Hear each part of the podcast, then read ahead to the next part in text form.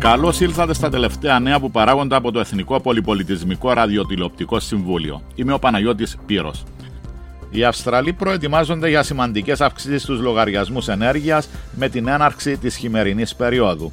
Ένας στους τέσσερις Αυστραλούς δυσκολεύονται να αντιμετωπίσουν τις αυξήσεις των επιτοκίων και τις αυξήσεις των τιμών του φυσικού αερίου σύμφωνα με την United Care παρόλο που μια έκθεση του προμηθευτή ενέργειας της Αυστραλιανής αγοράς ανέφερε ότι οι ανάγκες των πελατών σε φυσικό αέριο θα καλυφθούν στις κεντρικές και ανατολικές πολιτείες, οι κίνδυνοι εφοδιασμού παραμένουν στη Βικτόρια και σε άλλες περιοχές.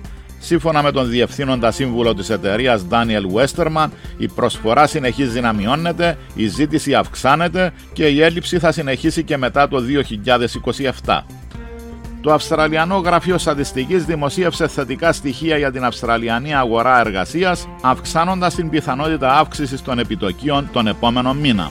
Τα στοιχεία αποκάλυψαν ότι το ποσοστό ανεργίας τον Φεβρουάριο μειώθηκε κατά 0,2% από τον Ιανουάριο στο 3,5% με 17.000 λιγότερους ανέργους να υπολογίζονται.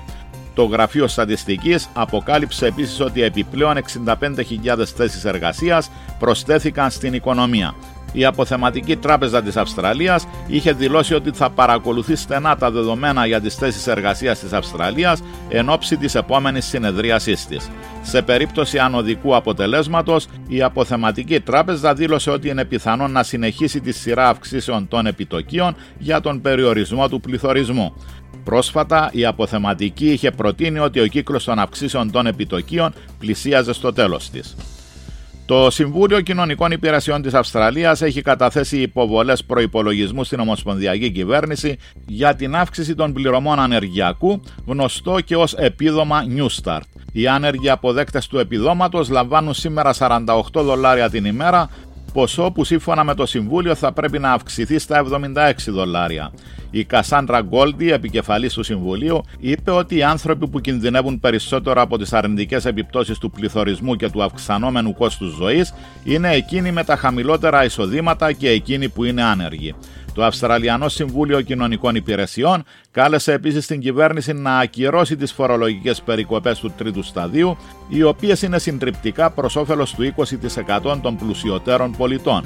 Οι φορολογικές περικοπές πρόκειται να ισχύσουν από το 2024 και θα έχουν ως αποτέλεσμα να χάσει η κυβέρνηση 18 δισεκατομμύρια δολάρια ετησίως. Το Βασιλικό Αυστραλιανό Κολέγιο Παθολόγων Γιατρών ζήτησε να αυξηθεί ο αριθμός των γιατρών από το εξωτερικό που έρχονται στην Αυστραλία.